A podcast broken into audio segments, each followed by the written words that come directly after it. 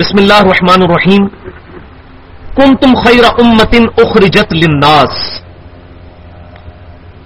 اب وہ کانٹیکسٹ وہی چل رہا ہے کہ امت محمدیہ صلی اللہ علیہ وسلم کو ایڈریس کیا جا رہا ہے. پچھلا بھی پورا رکوع اسی پر تھا.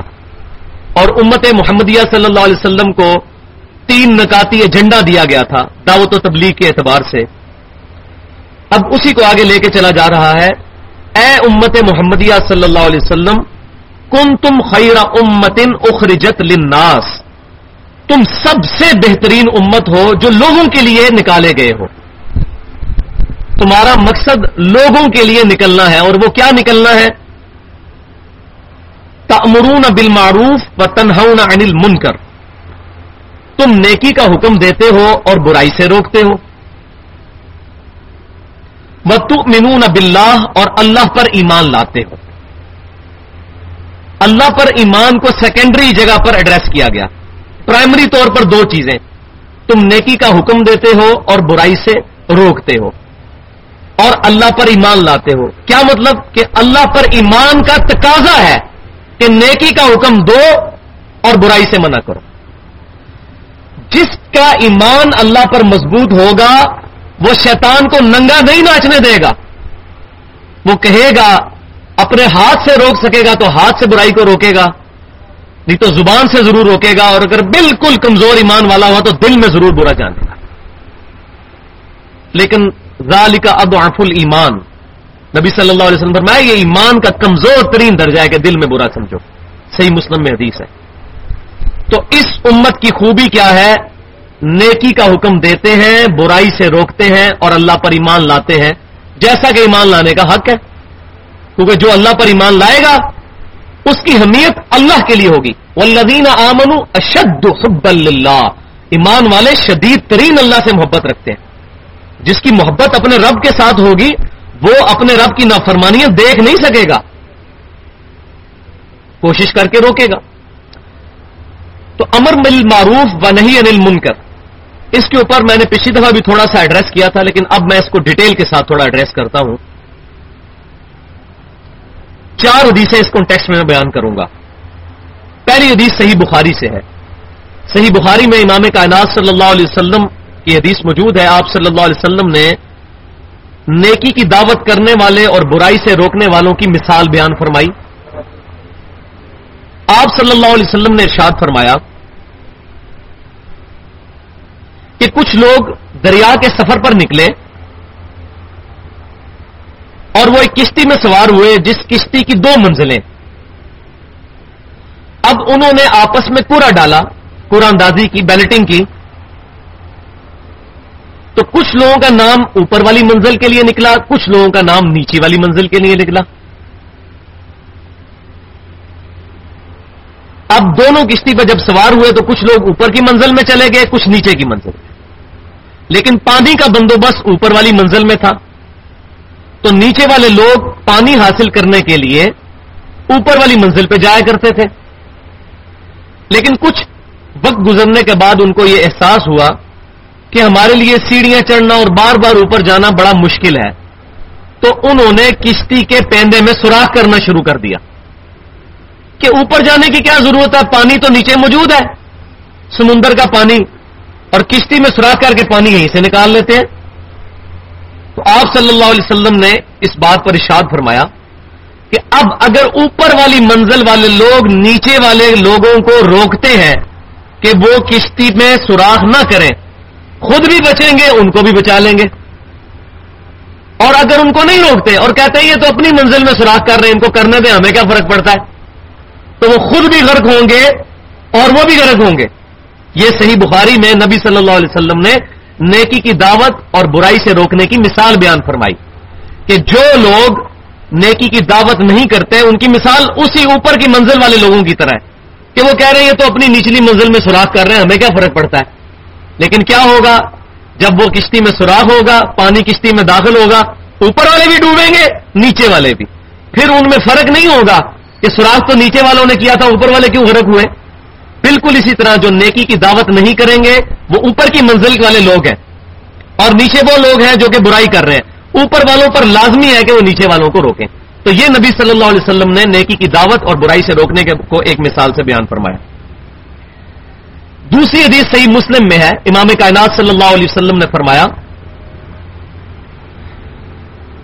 کہ مومن کی نشانیاں بیان فرماتے ہوئے آپ صلی اللہ علیہ وسلم نے شاد فرمایا کہ جب بھی کوئی برائی دیکھو، اس کو اپنے ہاتھ سے روکو۔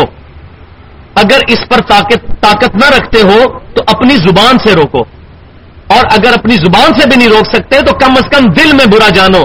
لیکن فرمایا ذالی کا اب آف ایمان یہ ضعیف ترین درجہ ہے ایمان کا۔ اس کے بعد تو ایمان ہے ہی نہیں ہے۔ کمزور ترین درجہ۔ ایک باریک سا رشتہ ہے ایمان کے ساتھ، اور وہ ٹوٹ جائے گا۔ ظاہر ہے کہ جو اللہ کی حدوں پر جائے گا تو وہ حد کراس بھی کر جائے گا۔ اس سے پیچھے رہنا ہے۔ کم از کم زبان سے ضرور برا کہنا ہے۔ شیطان کو گونگا ناچنے، گونگے شیطان نہیں بننا کہ شیطان ناچتا رہے اور ہم گونگے شیطان بن کے اس کو انڈورس کرتے رہے ضرور روکنا ہے۔ نیکی کی دعوت ضرور کرنی ہے، برائی سے ضرور روکنا ہے۔ تو فرمایا آپ صلی اللہ علیہ وسلم نے، کمزور ترین درجہ یہ ہے کہ تم دل میں اس کو برا سمجھو۔ کمزور ترین درجہ۔ تیسری حدیث صحیح بخاری اور صحیح مسلم کی متفق علیہ حدیث ہے۔ امام کائنات صلی اللہ علیہ وسلم نے ارشاد فرمایا کہ قیامت والے دن دوزخ میں اب یہ دعوت کے حوالے سے ایک بہت بڑی چیز ہے، جو قرآن پاک میں سورہ اسف کی آیت نمبر دو میں ارشاد ہوئی۔ لما تقولون مالا تفعلون۔ اے ایمان والو، لوگوں کو وہ کیوں کہتے ہو جو خود نہیں کرتے؟ دوسروں کو تو وسیعت کر رہے ہو نیکی کے کام کی خود اس پر عمل نہیں کر رہے۔ لوگوں کو تو برائی سے روک رہے اور خود نہیں روک رہے۔ یہ منافقانہ کردار جو ہے، اس کو قرآن میں ایڈریس کیا گیا۔ تو نیکی کی دعوت کے حوالے سے یہ حدیث بخاری اور مسلم کی ذہن میں رکھیں۔ آپ صلی اللہ علیہ وسلم نے ارشاد فرمایا، قیامت والے دن دوزخ کے اندر جو لوگ اوروں کو نیکی کی دعوت دیتے تھے اور برائی سے روکتے تھے، لیکن خود نہیں روکتے، رکتے تھے اور نہ خود نیکی پر عمل کرتے تھے، ان کی انتڑیاں آگ کی بنا دی جائیں گی اور وہ اپنی انتڑیوں کے گرد دوزخ کے اندر چکر لگائیں گے، جس طرح کے گدا چکر لگاتا ہے، یا ہمارے اس کلچر کے اندر کولو کا بیل جو ہے پانی نکالنے کے لیے چکر لگاتا ہے۔ عرب کے کلچر کے اندر گدے کو وہ چکر لگوایا کرتے تھے پانی نکالنے کے لیے، یا اس طریقے سے گندم کو الگ کرنے کے لیے سٹے سے۔ تو آپ صلی اللہ علیہ وسلم فرمایا کہ اس شخص کی مثال جو خود نیکی کی دعوت لوگوں کو دیتا ہے اور برائی سے روکتا ہے، لیکن خود اس پر عمل نہیں کرتا۔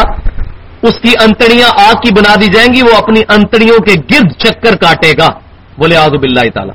اور سارے دوست کی اس کے گرد جمع ہو کر پوچھیں گے کہ بھائی صاحب، آپ تو بہت بڑے مولانا صاحب تھے، بڑے شیخ الحدیث، شیخ القرآن تھے۔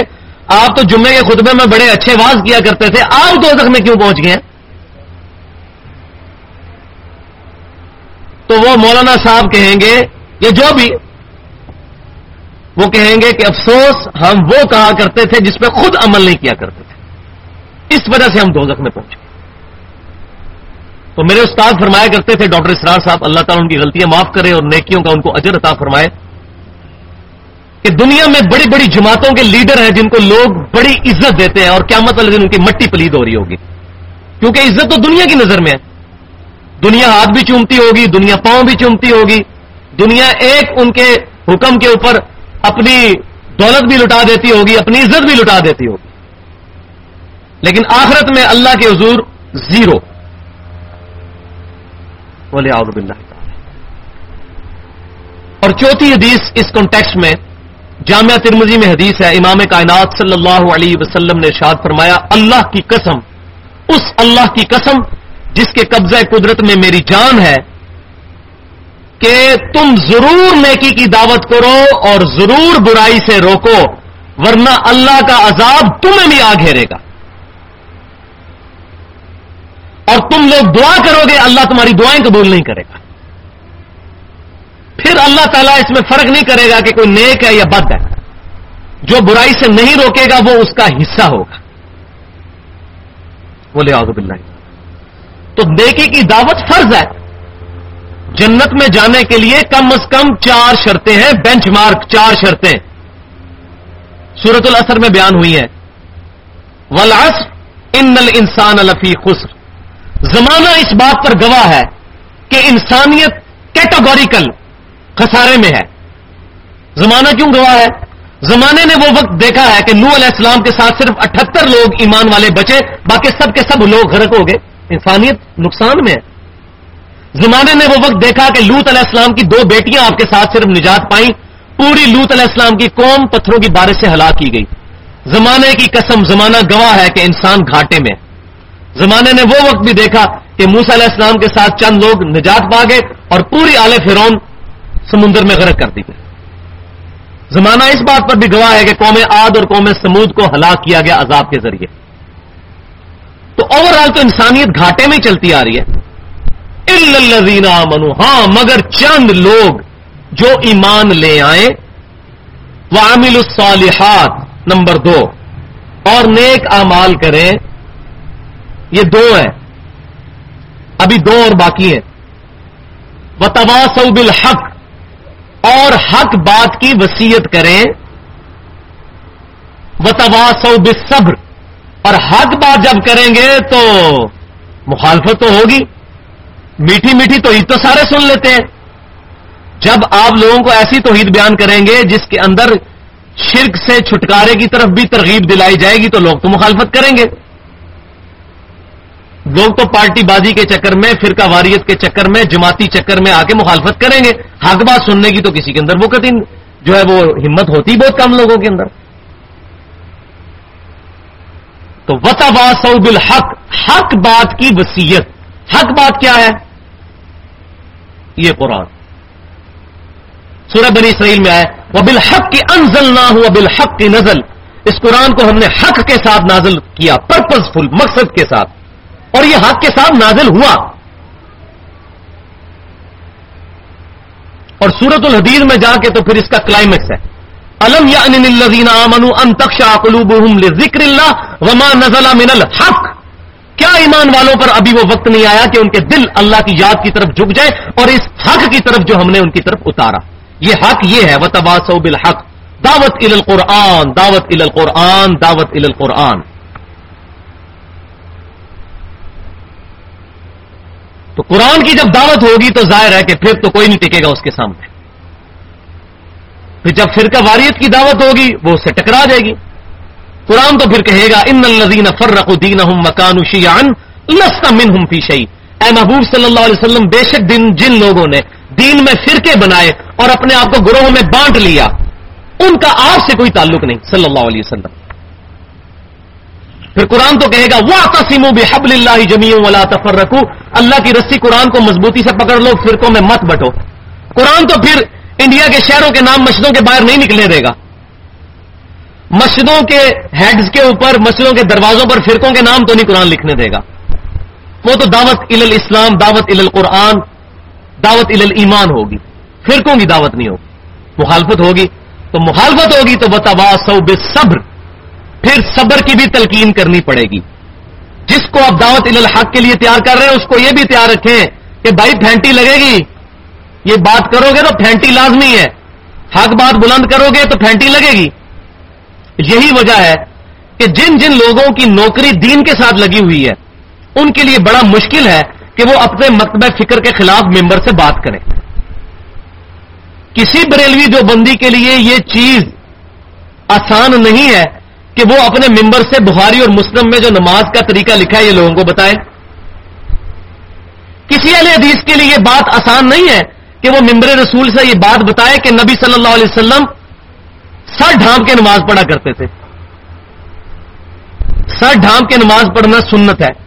بغیر سر ڈھانپے نماز تو ہو جاتی ہے، لیکن خلاف سنت ہے۔ وہ تو داڑھی کے بغیر بھی نماز ہو جاتی ہے۔ لیکن آپ صلی اللہ علیہ وسلم کا عمومی عمل سر ڈھانپ کے نماز پڑھنا ہے۔ پتا اس کو بھی ہے۔ لیکن وہ یہ بات کرے گا لوگ گے اس کو پتہ نہیں کیا ہو گیا۔ اسی طریقے سے اگر کوئی شیعہ اور رافضی ممبر رسول پہ یہ بات کرنا شروع کر دے کہ بھائیوں کیا پدی کیا پدی کا شوربہ ہم چودہ سو سال بعد صحابہ اکرام علی مردوان کے بارے میں جو بکواس کرتے ہیں، ہمیں اپنی زبانیں بند کرنی چاہیے۔ ہم کون ہوتے ہیں صحابہ اکرام کے بارے میں اس طرح کی اوٹ پٹانگ باتیں کرنے والے؟ ہمیں اپنے ماں باپ کی، اپنے گھر والوں کی فکر کرنی چاہیے، اپنے رشتہ داروں کی کہ ہم صحابہ اکرام پر فتوے لگا رہے ہیں۔ کہ وہ سارے کے سارے بےمان ہو گئے تھے ناؤز باللہ من ذالک۔ تو جب یہ ممبر سے بات کرے گا، اس کی پھینٹی لگے گی۔ کون سنے گا؟ ہاں جو کسی مقدم فکر کو پریزنٹ نہیں کرتا ہوگا، وہ تو قرآن پاک سے اور سنت سے صحیح بات جو ہے، حق بات لوگوں تک پہنچا دے گا۔ تو یہ بڑا مشکل کام ہے۔ تو اس آیت کے اوپر پچھلی دفعہ مجھے پروفیسر صاحب نے بھی کہا تھا کہ آپ اس کو ایڈریس کریں ڈیٹیل کے ساتھ، تو میں نے اس کو آج بھی ڈیٹیل کے ساتھ۔ کن تم خیر امت ان اخرجت للناس تم بہترین امت ہو جو لوگوں کے نفع کے لیے نکالی گئی ہو۔ کیوں کہ اب انبیاء کرام کا سلسلہ مکمل ہو چکا، ختم نبوت اپنے آخری درجے میں ہو چکی۔ اب کسی نبی نے بھی دعوت و تبلیغ کے لیے دنیا میں نہیں آنا۔ اب پوری کی پوری امت یہ دائی امت ہے جو انبیاء والا کام کرے گی قیامت تک کے لیے۔ اور یہ آپشنل نہیں ہے آبلیگیشن یہ obligation it is an obligation on each Muslim ہر مسلمان پہ یہ فرض ہے کہ اس نے دعوت کا کام کرنا ہے۔ تو یہ جن لوگوں کو یہ ہے کہ اپنی داڑیاں پگڑیاں رکھ لو شلوارے ٹکنا سے اوپر کر لو، جنت میں چلے جاؤ گے۔ چار شرطیں کم از کم۔ الزین آمن وامل الصالحات و تباسو بالحق۔ حق بات کی تبلیغ و تباسو بالصبر اور صبر کی تبلیغ۔ اور ظاہر تبلیغ کرنی تو خود بھی صبر کرنا یہ چار شرطیں ہیں کم از کم انسانیت کو گھاٹے سے نکالنے کے لیے۔ تو تم سب سے بہترین امت ہو جو لوگوں کے نفع کے لیے نکالی گئی ہو۔ تمرون بالمعروف، تم نیکی کا حکم دیتے ہو وہ تنہون عن المنکر، اور برائی سے روکتے ہو وہ تؤمنون باللہ۔ اور اللہ پر ایمان لاتے ہو، جس طرح حق ہے۔ کیونکہ اللہ پر ایمان لانے کا حق یہ ہے کہ نیکی کی دعوت دو، برائی سے روکو۔ تو صحابہ اکرام علیہ ردوان نے یہی کام کیا، پھر الحمدللہ تابعین، تبا تابعین اور محدثین اور بڑے بڑے آئمہ اسی کام کو لے کر چلے۔ اور اب بھی ہر انسان کو یہ چاہیے، جس نے کلمہ پڑھا ہے نبی صلی اللہ علیہ وسلم کا، وہ نیکی کی دعوت کا کام کرے۔ اس لیے نہیں کہ لوگوں کو ہدایت ملے۔ ہدایت تو اللہ کے ہاتھ میں اس لیے کہ اپنی ہدایت ہو جائے، کیونکہ اپنے کو تو چار شرطیں چاہیے جنت میں پہنچنے کے لیے۔ میں جو بیٹھ کے آپ کو دعوت کر رہا ہوں، مجھے آپ کے ساتھ کوئی انٹرسٹ نہیں ہے۔ مجھے تو اپنی آہرت کے ساتھ انٹرسٹ ہے کہ جو مجھے بات پتا ہے، میں ایسا طریقے سے آپ تک کنوے کروں، تاکہ میری چار شرطیں وہ پوری ہو جائیں، میری گنتی پوری ہو جائے۔ تو ہر بندے نے اپنی آخرت کی فکر کے لیے لوگوں کو حق بات بتانی ہے۔ ولو آمنا اہل الکتاب لکان خیر الحم اور اگر ایمان لے آتے اہل کتاب جوز اور کرسچنس تو ان کے لیے کتنا اچھا ہوتا۔ نبی صلی اللہ علیہ وسلم کی انہوں نے دعوت کو ٹھکرایا، تو ان کے لیے خود خرابی ہوئی۔ اگر وہ ایمان لے آتے تو ان کے لیے اچھا ہوتا۔ من المؤمنون، ان کے اندر کچھ مومن بھی ہیں وہ اکثر الفاسقون، لیکن اکثریت فاسقوں کی ہے کہ جو جانتے، بوجھتے ہوئے بھی اولڈ ٹیسٹیمنٹ میں اور نیو ٹیسٹیمنٹ میں جو نبی صلی اللہ علیہ وسلم کی پرڈکشنز آئی ہیں تو رات اور نیل کے اندر، ان کے علماء کو پتا تھی۔ وہ نبی صلی اللہ علیہ وسلم کو پہچانتے تھے۔ میں کئی دفعہ بتا چکا ہوں تورات اور انجیل کے حوالے دے کر کہ ان کو یہ بات پتا تھی کہ نبی صلی اللہ علیہ وسلم نبی آخر الزماں بن کر آئے ہیں۔ آپ صلی اللہ علیہ وسلم کے سر مبارک پر ختم نبوت کا تاج سجا ہے۔ لیکن وہ اپنے ابا اجداد کے دین کو چھوڑنا ان کے لیے مشکل ہو گیا تھا۔ لئی برو کم اللہ ادا اے مسلمانوں، تمہارا کچھ نہیں بگاڑ سکتے یہودی اور عیسائی. ہاں، ہم اگر تمہیں تکلیف تھوڑی سی ذہنی کوف تو پہنچائیں گے. ظاہر ہے کہ ذہنی ٹینشن تو ہوتی ہے. یہ دعوت کے کام میں ہوتا ہے. بعض کا مجھے بھی بڑی ٹینشن ہو جاتی ہے کیونکہ ہمیں بھی بڑی جگہ جگہ سے دھمکیاں ملتی ہیں اور عجیب و غریب جھوٹے پراپوگنڈے ہمارے پہ بھی کیے جاتے ہیں. تو ذہنی کوف ضرور ہوتی ہے. باقی فزیکلی تو کوئی سامنے آتا نہیں. علمی طور پہ تو کسی کی ضرورت نہیں آ کے سامنے بیٹھ سکے. کیونکہ ان کو پتا ہے کہ کتاب و سننے سے یہاں بات ہوگی، کسی فرقے کی بات نہیں ہوگی۔ پھر ہم تو یہ نہیں سنیں گے کہ جی احمد بریلوی صاحب نے یہ لکھا ہے اور اشلی تھانوی صاحب نے یہ لکھا ہے اور امام ابن تعمیر رحمۃ اللہ نے یہ لکھا ہے۔ ہم تو کہیں گے بھائی کتاب و سنت اجماع سے بات کرو، کسی مولوی کا حوالہ ہمیں نہیں دینا۔ تو پھر تو دو منٹ میں نہیں کوئی ٹکے گا۔ تو کوفت ہوتی ہے۔ تو میں نے پہلے بھی یہ بات ارض کی تھی، جو بندہ دعوت کے کام میں جڑا نہیں ہوا نا، اس کو قرآن نہیں سمجھ آ سکتا۔ جو دعوت کا کام کرے گا، یہ آئے اس کو سمجھ آئیں گی۔ کہ تمہارا کچھ نہیں بگاڑ سکیں گے، لیکن ذہنی کوف تمہیں ضرور ہوگی۔ تمہیں خبریں ملیں گی، اب یہ ہو رہا ہے۔ یہ تو طویل عام کے اعتبار، طویل خاص کے اعتبار سے نبی صلی اللہ علیہ وسلم کو جو ذہنی اذیت وہ دیتے تھے۔ آپ صلی اللہ علیہ وسلم کو خبریں ملتی تھی کہ اب یہ لوگ جمع ہو رہے ہیں نبی صلی اللہ علیہ وسلم کے خلاف جنگ کرنے کے لیے۔ تو آپ صلی اللہ علیہ وسلم کو بھی صحابہ کرام کو کتال کے لیے ابھارنا پڑتا تھا اور یہ سارے معاملات لے کے چلنے پڑتے سارے۔ آپ صلی اللہ علیہ وسلم کو بھی قرآن پاک میں حکم ہوا کہ مومنین کو کتال کے لیے ابھاریے، کیونکہ اسلام کی سب سے اونچی چوٹی جو ہے وہ کتال ہے۔ سب سے اونچی، سمم بونم اسلام کا کتال ہے۔ کہ کوئی شخص اپنی جان لے کر اللہ کے حضور حاضر ہو جائے کہ اللہ میں اپنی جان اب میدان جنگ میں تیرے لیے لے کے آ گیا سب سے بڑی چیز جو میں پیش کر سکتا تھا تیرے لیے وہ میری جان ہے۔ اور نبی صلی اللہ علیہ وسلم کا فرمان ہے کہ جو شخص شہادت کی تمنا کے بغیر مرا وہ منافقت کی موت مر تو ہر مومن کے لیے ضروری ہے کہ وہ اللہ کے حضور اپنی جان دینے کے لیے ہر وقت تیار رہے۔ لیکن بھائی جان وہی دے گا جو فجر کی نماز تکبیر اللہ سے پڑھے گا۔ جو فجر کے وقت تکبیر اللہ سے مسجد میں آ کے نماز نہیں پڑھ سکتا، وہ کیا کتال کرے گا اور کیا جہاد کرے گا؟ وہ تو اپنے نفس پر ہی حاوی نہیں ہو سکا۔ اور سب سے بڑا جہاد یہی ہے، دعوت القرآن، سورہ الفرقان، آیت نمبر باون۔ فلاط کافرین و جاہد ہم بھی جہادن کبیرا اے محبوب صلی اللہ علیہ وسلم، کافروں کی پرواہ مت کرے اور اس کتاب کے ذریعے ان سے بڑا جہاد کرے۔ دعوت القرآن۔ اور جب قرآن کے بانڈ میں جکڑے جائیں گے، آخرت کی محبت پیدا ہوگی، دنیا سے بے رغبتی ہوگی، پھر اپنی جان بھی دینے کے لیے تیار ہو جائیں گے۔